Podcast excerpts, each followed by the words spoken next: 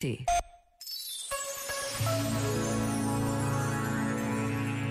Sobre a forma como foi esquecida a virtude da paciência no nosso tempo, escreveu Luciano Manicardi.